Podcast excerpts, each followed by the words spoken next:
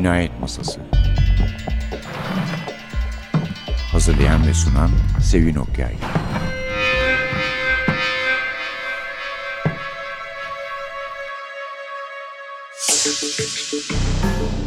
Merhaba, NTV Radyo'nun Cinayet Masası programına hoş geldiniz. Bugün eski bir dostla birlikteyiz. Zaman zaman konuk olarak değil yazar olarak zaman zaman böyle eski dostları ziyaret ettiğimiz oluyor. Yani bilmiyorum kaç tane Hercule Poirot programı yapmışızdır ya da Agatha Christie, Miss Marple, Harry Bosch. Sevdiklerimiz var. Sevdiklerimizi ziyaret ediyoruz. Çeşitli vesilelerle. Bazen yazarın doğum günü oluyor. Bazen güncel bir takım olaylar söz konusu oluyor. Ödül alıyorlar. Onlar için bir festival düzenleniyor, bir program düzenleniyor. Bazen de özlüyoruz sadece. Tabii en sık nedeni yeni bir kitaplarının çıkması. Bu sefer yeni bir kitap söz konusu değil. Bu bir geriye dönüş. Fred Vargas ve başkomiser Adam Sperk geriye döndüğümüz dostlar. Adam Sperk gerçekten de çok sıra dışı bir karakterdir. Yani sıra dışı derken şunu kastediyorum. Elbette çok sıra dışı polisiye karakterimiz var ama çok da belli bir nedene dayanmadan bazı şeyleri yapmasını. içine doğabiliyor, hissedebiliyor bazı şeyleri. Montalban'da da vardır biraz. Böyle başkaları da vardır ön sesi kuvvetli olan. Adam Sperk'te öyle bir polis. Önce isterseniz Fred Vargas'a bir bakalım. Kimdir, nedir babında. Her şeyden önce adı Fred Vargas değil. Frederick Audouin Ruzo. Tıpkı kardeşi, ikiz kardeşi Joel gibi o da takma bir ad kullanıyor. Joel de Joe Vargas adıyla ressam olarak çalışıyor. Frederick kısaltmış adını Fred yapmış. Vargas da çıplak ayaklı konteste Ava Gardner karakterinin adıymış. Onu da oradan almış. 1957 doğumlu Paris doğumlu. Küçükten beri müziğe ilgi duyarmış.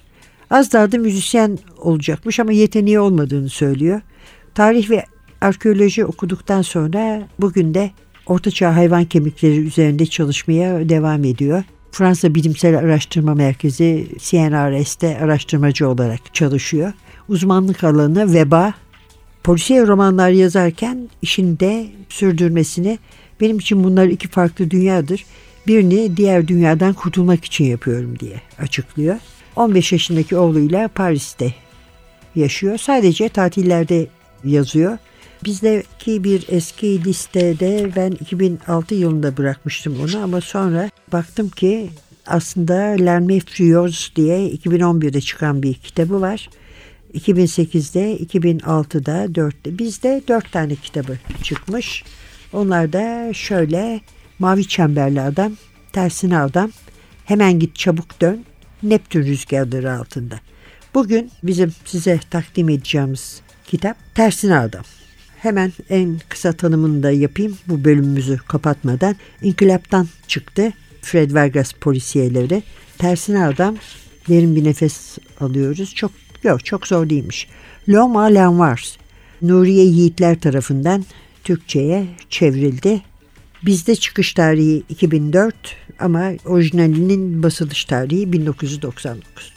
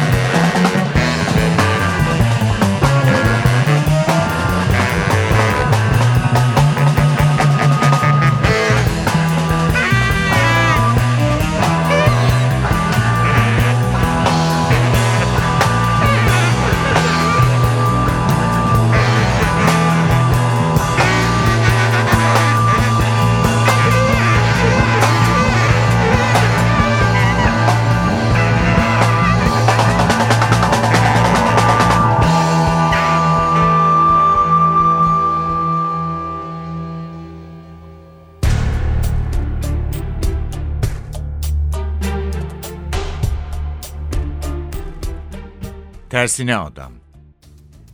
Çalıların arasında yere uzanmış iki herif vardı. İşimi bana öğretmeyi düşünmüyorsun değil mi? diye fısıldadı birincisi. Hiçbir şey düşündüğüm yok diye karşılık verdi arkadaşı. İri yarı, uzun, sarı saçlı bir delikanlıydı ve adı da Lawrence'tı.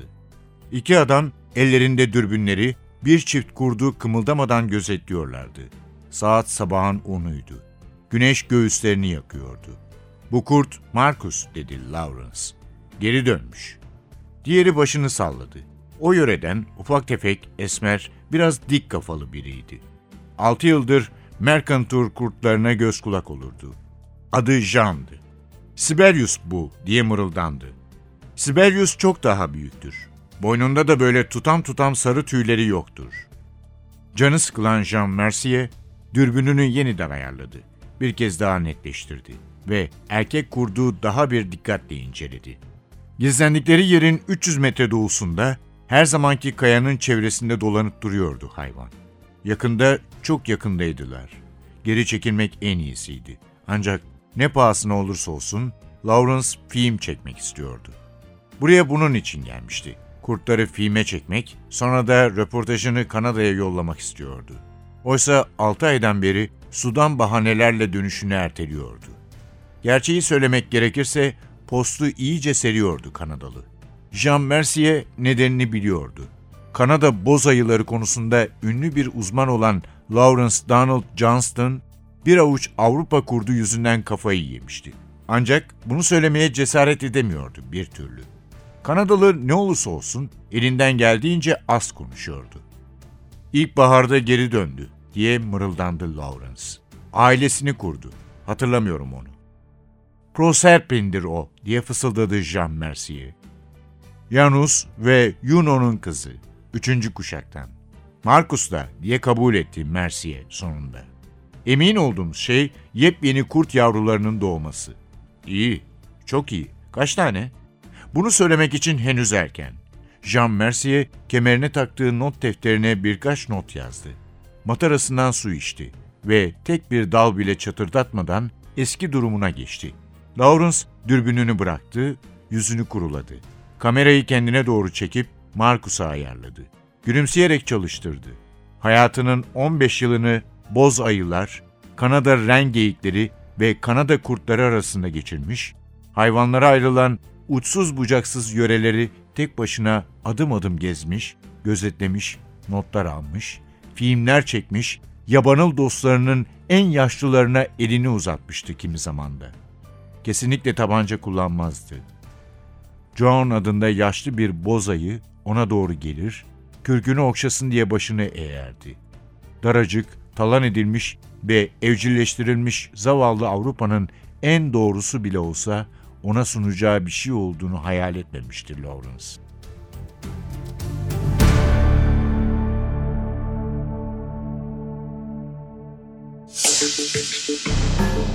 Efendim tersine adam size karakteri anlatmak için birazdan bir bölüm okuyacağım ama elbette ki bölümlerimizi arkadaşımız Suha Çalkübük her zamanki gibi okudu güzel sesiyle. Evet tersine adam. Şimdi nasıl çıktı Vargas kitapları ona bir bakalım isterseniz. İnkılap'ın bu kararı ve uygulaması hakkında bir haber vardı. Çünkü bütün kitaplarını Türkçe'ye kazandıracak diye. Ama dörtten sonraya gitmediler gibi geliyor bana. Mavi Çemberli Adamı 1986'da yazmış. Daha yayınlanmadan Festival Konyak'ta en iyi polisiye ödülü almış. İlk kitabı bu. Sonra Ters Adam hemen arkasından Hemen Git Çabuk Gel. Ekim'de de Neptün Rüzgarlarını yayınladı İnkılap ve tek fiyat üzerinden cep kitabı olarak okuruna ulaştırdı. Dedektif ve katilleri karanlık kişiler demiş. Evet gerçekten bunların içinde çok enteresan katiller vardır. Olaylar da öyledir. Yani veba üzerine olan var. Bir tane ki onu çevirdiklerini sanmıyorum. Sonra o sokağa çizilen tebeşir daireleri ile ilgili olan falan yani basbaya e, çok ilgi çekici kitaplardır. Bu seferki de öyle. Tersine adam. Bu sefer Adamsberg Paris'te gene her zaman olduğu gibi ama olaylar başka bir yerde geçiyor. Mesela salı günü Alplerdeki Venturebrü'nde dört koyun boğazlanmış. Tuhaf bir şekilde boğazlanmış ama Aslında kurtlardan biliyorlar çünkü bölgenin kurtları geri dönmüş. Geri dönen kurtlardan diyecek olsak yemiyor hayvanları. Sadece vahşi bir şekilde boğazlayıp bırakıyor. Sonunda yaşlı bir kahramanımız, karakterimiz var. Kurtlar tepemize iniyor dedi. Ve sonunda bunun hiç görmedikleri türden bir canavar olduğuna karar veriyorlar. Adı da Merkantur canavarı oluyor. Bir defa çok büyük bir hayvan olduğu anlaşılıyor yani. Dolayısıyla başka bir yere doğru gidiyor tahminler yavaş yavaş. Çünkü sadece karnını doyurmak ya da kendini korumak isteyen bunu düşünen hayvanların, kurtların tersine adeta bir insan vahşetiyle ilerleyen bir canavar bu. Dolayısıyla acaba kurt mu, insan mı yoksa kurt insan mı yani kurt adam mı şeklinde şüpheler doğuyor ve Saint Victor Dumont köyünde hiç kimse bunun kurt olduğuna inanmıyor. Adamsberg'in burada ne işi var diyeceksiniz. Adamsberg'in şöyle bir işi var. Eski sevgilisi Camille burada, burada yaşıyor. Biliyorsunuz musluk tamirciliği ve minimum tamircilik yapardı kendisi. Bir yandan da müzik besteler. O sırada da bir diziye yer sıçanları ile ilgili bir dizi galiba müzik hazırlıyor. Ama bir yandan da Kanadalı bir bilim adamıyla birlikte bilim adamı derken pek aklınıza gelen türde biri değil. Zaten uzmanlık alanı bozayılar. Bozayılar üzerine çok çalışmış. Gerçekten uzman olmuş. Kanada bozayıları konusunda ünlü bir uzman. Hatta Lawrence Donald Johnston adı. Yakışıklı dediğimiz gibi uzun boylu, sarı saçlı. Konuşmayı sevmiyor, insanları sevmiyor ama Kami'yi seviyor ve bir de Avrupa kurtlarına kafayı takmış durumda o civardaki Avrupa kurtlarını. O yüzden orada kalıyor, araştırma yapıyor ve Kami ile birlikte yaşıyor.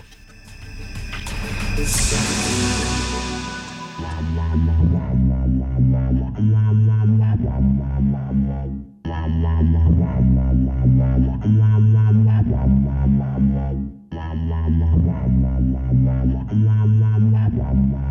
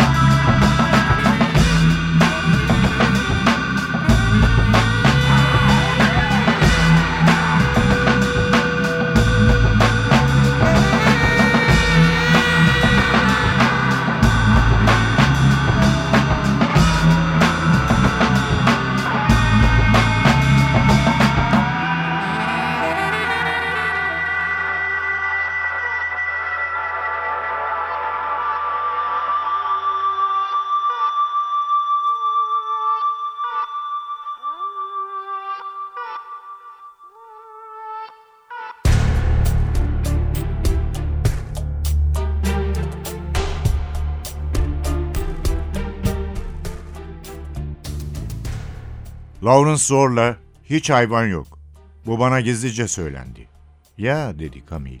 O zaman kim neye inanıyor? Bir hayali mi? Hayır. Bir sanrı mı? Ortak bir psikoz mu? Hayır. Canavar olmadığına inanan. Ölü koyunlara da inanmıyor mu o? İnanıyor elbet ama canavara değil. Kamil cesareti kırılmış, omuz silkti. Peki kim neye inanıyor? Bir insana inanıyor. Kamil doğruldu, başını salladı. Bir insana mı? Koyunları yiyen o mu? Peki ya ısırıklar? Lawrence karanlıkta yüzünü buruşturdu. Bir kurt adama inanıyor. Yeniden sessizlik oldu. Sonra Kamil elini Kanadalı'nın kolunun üstüne koydu. Sesini farkında olmadan alçaltarak kötücül ses tüm çatılardan haykırılmasın diye yineledi. Bir kurt adamı mı? Yani bir kaçık mı demek istiyorsun? Hayır, bir kurt adam. Gerçek bir kurt adama inanıyor. Kamil kendisiyle dalga geçip geçmediğini görmek için Lawrence'ın yüzünü inceledi karanlıkta. Ama Kanadalı'nın yüz çizgilerinden hiçbir anlam okunmuyordu. Geceleri değişen, pençelerini ve tırnaklarını çıkaran ve tüylenen şu insanlardan söz etmek mi istiyorsun? Daha sonra kırda herkesi yemeğe giden ve sabah erkenden tüylerini ceketinin altına gizleyip işine giden şu heriften mi? Evet aynen öyle diye onayladı Lawrence ciddi bir sesle. Bir kurt adamdı. Buralarda mıymış? Evet. Kıştan beri tüm koyunları o mu boğazlamış yani? Ya da son 20 tanesini. Peki sen inanıyor musun buna? diye çekinerek sordu Camille. Lawrence omuzlarını silkti. Belli belirsiz gülümsedi. Tanrım dedi. Olamaz. Camille kalktı, gülümsedi, gölgeleri kovalamak istercesine kollarını salladı. Hangi kafadan kontak anlattı sana bunu? Susan Rosalind.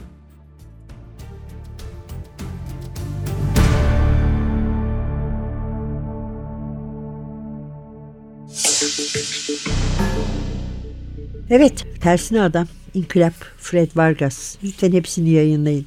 Burada kitabın başında zaten az önce dinlediğiniz Sühan'ın okuduğu ilk bölüm bu kurtlar hakkında yepyeni kurt yavruları doğmuş. Aslında seviniyorlar çünkü doğa dengesi açısından her ne kadar şimdi Alaska ve Amerika'da kurtların köküne kibrit suyu ekmek yolunda bir girişim olsa da oldukları yerlerdeki doğal dengeyi sağlayan hayvanlar. Tabii ki hayvan yetiştiricileri pek bizimle aynı fikirde olmayabiliyor bu konuda. Ve Adamsberg başka bir olayın peşinde bir adam var, bir peşlerinde oldukları bir suçlu. Tamamen kaza eseri silahı elinden düşünce çarpınca bir ateş alıp adam karnından vurulup ölmüş. Adamın sevgilisi Adamsberg'i öldürmeye ahdetmiş. Onun peşinde ve hakikaten ciddi tuzaklar kuruyor. Bir takım mahzenlerden çıkmaya başlamış. Yer altından geçip Adamsberg oradan oraya giderken o mahzenlerin çıkışlarını öğrenmiş. Kızıl saçlı bir kız bunların böyle bir ekipleri varmış öldürülen şahsın yönettiği. Çoğu işte uyuşturucu müptelası çocuklardan oluşan bu çocuklardan iki tanesi kıza meftun bir halde peşinden ayrılmıyorlar. Yani şimdiki kuvvetleri bunlardan oluşuyor. Sonunda Adamsberg televizyonu izlerken bu kurt ve koyun olaylarının gelişmesine bakarken bir ağaca yaslanmış bir kız görüyor ve bunun Camille olduğuna karar veriyor. Duruşundan, giysilerinden, halinden. Paris'ten de uzaklaşmayı düşününce bunun daha ehven olduğuna karar verince oraya gitmeye ve meseleyi çözmeye karar veriyor ve kitabın başından beri biz gerçi Adamsberg'in yaşadıklarını izlesek de ortalarında bir yerde onun olay yerine geldiğini ve Camille ile karşılaştığını görüyoruz. Bir söyleşide sormuşlar yazara bir polisiye kitaba, arkeolojiye yaklaştığın şekilde mi yaklaşıyorsun diye. O da diyor ki yıllarca bana ikisinin bağıntılı olup olmadığı soruldu. Ben hayır dedim. Çünkü kitapları eğlenmek için yazıyordum. Arkeoloji zor bir iştir ve mesai arkadaşlarım, meslektaşlarım iyi insanlar olsalar da ciddi insanlardır. Ben de ciddiyim çalışırken. Yani konferansların sonunda hep birlikte dans etmiyoruz. Dolayısıyla bir kaçış olsun istedim. Daha gençken akordeon çalardım. Böylece kendime bir kaçış sağlardım. Şimdi de yazıyorum. Ama bir bağlantı gene de var. O da soruna bir çözüm bulma yolundaki istek. İkisinde de bu var. Farkları da şu. Tarihte hakikat çok ender olarak kesindir. Ama siz bir dedektif hikayesi, bir polisiye icat ediyorsanız efendi sizsiniz. hakikati, gerçeği bilen de sizsiniz. Gene de en hoş tarafı kelimelerle oynamak, kelimelerin müziğiyle oynamak.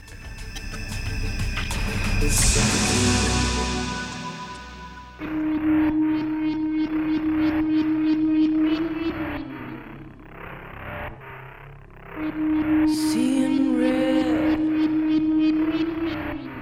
you're seeing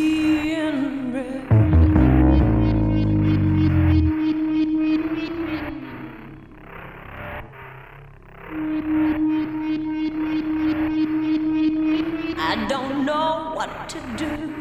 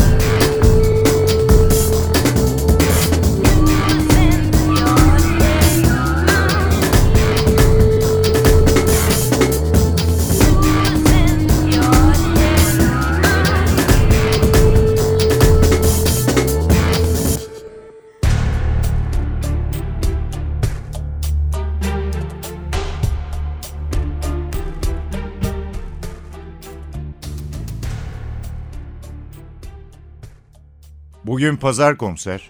Öyleyse öğleden sonra Masterton evini sıkı bir şekilde aramanız ve ele geçirdiklerinizi hemen bu akşam Lyon'a götürmeniz için bol bol zamanınız var demektir.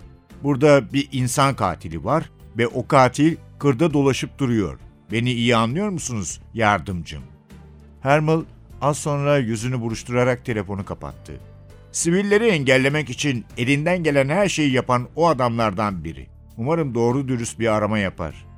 İşin başından beri bütün işi o engelledi zaten, dedi Adamsberg. Bana birisini göndermesine izin veremem. Ateşle barutu yan yana getirmek olur bu. Nice savcılığında tanıdığınız biri yok mu? Eskiden vardı dostum. İki yıldır orada değil. Deneyin yine de.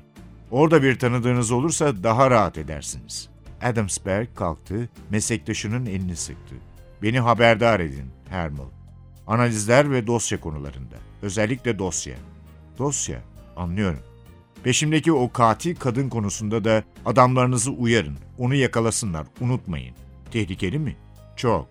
Adınızı işe karıştırmadan işleri ayarlarım. Kendinize dikkat edin dostum. Ertesi sabah pazartesiydi. Hemen tüm basın bunu bir kurt adam günü yapıyordu. Süleyman kentten kanter içinde döndü. Mobiletini yolun kenarına çekti. Taze ekmekle bir kucak gazeteyi tahta sandığın üzerine attı. Her şey şu rezil gazetelerde diye bağırdı. Her şey. Felaket bu. Anıtsal bir kaçış. Rezil aynasızlar. Rezil gazeteler. Kurt adam, koyunlar, kurbanlar hepsi var içinde. Harita bile var. Yol güzergahı da. Yalnız Massard'ın adı anılmamış. Çok kötü. Bunu okur okumaz tüyer Massard. Belki de çoktan tüymüştür. Bizden kaçıyor o. Lanet olası. Sınırları kontrol etmek, yolları kapatmak gerekirdi. Aptal aynasızlar. Annemin hakkı vardı. Enayi aynasızlar. Sakin ol Süleyman dedi Adamsberg. Kahveni iç.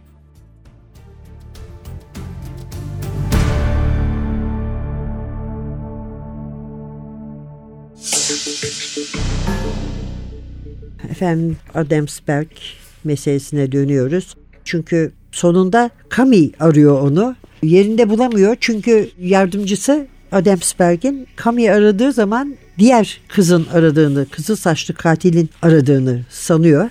Ve o yüzden de onu atlatmaya çalışıyor ama sonunda sesin farklı bir ses olduğunu anlıyor ve nerede olduğunu söylüyor. Kami'ye böylece öğleden sonra saat 3'te yürümeye başlıyor. Yakıcı bir güneş altında Avignon surlarını ırmağın öte yakasında bırakmış. Ve şöyle anlatıyor ilk görüşünü. Görünüşe göre hiçbir şey yapmıyordu ama Adamsberg için dışarıda oturmak iş dünyasıyla ilgilenmek demekti. Camille ona iyice bakınca aslında bir şey yaptığını anladı. Irmağa uzun bir dal sokmuştu. Zayıf engelde kırılan suyun hareketlerine bakışlarını dikmiş, dalın ucundan gözlerini ayıramıyordu. Tabancasının kılıfını alışılmadık biçimde gömleğinin üzerine takmıştı. Her zaman biraz etkileyici olan deri kemer bakımsız kılığıyla çelişki içindeydi. Gömleği buruşuk, bez pantolonu yıpranmış, ayakları çıplaktı. Camille sırtının dörtte üçünü neredeyse yandan görüyordu. Şu son birkaç yılda değişmemişti. Onu şaşırtmadı bu durum. Tabii zaman başka bir kadar korumuştu onu ama belirtileri hiç görünmüyordu. Sadece yüzü çok hareketliydi. Parlak ve düzgün bir yüzde zamanın tüm kırışıklığı izini bırakır. Oysa çocukluğundan beri Adamsberg'in yüzü kırışıktı. Bu yüzden de bu eşitsiz ve hareketli çizgilerde yaşının gereği ince belirtiler genel bir karışıklık içinde bol bol ortaya çıkmıştı. Evet uzun büyük ve oldukça kavisli bir burun, hülyalı ve belirgin dudaklar, uyum, ölçü, ılımlılık olmayan bir yüz, esmer biten zayıf yanaklar, yokmuş gibi duran bir çene, aceleyle arkaya atılmış koyu renk ve sıradan saçlar takdir edeceğiniz gibi bu son bölümü atlayarak okudum. Çünkü Kobe kendini kaybetmiş bir şekilde üstadı bize anlatıyordu. İlle de gözünüzün önüne getirmek istiyorsanız ben size bu dizide Fred Vargas kitaplarından yapılan dizide kimin oynadığını söyleyeyim. Jean-Hugues Anglade oynuyor. Jean-Hugues Anglade'ın resimlerine bir bakın. Bana doğrusu gayet uygun göründü. Adamsberg karakterini oynayacak biri olarak. Ee, isterseniz neler olduğuna bakalım o dizide. Bu aslında çok enteresan bir şey. Bir DVD'de bir polisiye serisi var. Fransa'da geçenler demiş. Megre var mesela. Fabio Montal, Braco, Mesrin ve Komiser Adamsberg. Fred Vargas koleksiyonu Fransızca, İngiliz altyazılarla bir de Avustralya'da yapılanlar var ayrıca. Sullivan de Neptün, Neptün'ün rüzgarları altında mesela 2008. L'Homme Cercle Bleu, Mavi Çemberli Adam. L'Homme à l'Inverse, bizim tersine adam. Önlüyor Encertain ve ayrıca bu seriye dahil olup olmadığından emin olmadığım Have Mercy on Us All var ki bu da Fred Vargas'ın uzmanlık alanı olan veba ve kara sıçanlar üzerine. Evet efendim bugün eski bir dostumuzu andık. Tersine Adam Fred Vargas'ın kitabı İnkılap'tan çıktı. Orijinal adı L'Homme au l'Envers ve Nuri Yiğitler çevirisiyle. Önümüzdeki hafta eski bir dosta değil şimdiye kadar hiç birlikte olmadığımız bir yazarla birlikte olacağız. Bu da müsaadenizle sürpriz olarak kalsın. O vakte kadar mikrofonda Sevin, masada Hasan. Hepinize güzel günler dileriz. Kurtların olmasına dikkat. Cinayet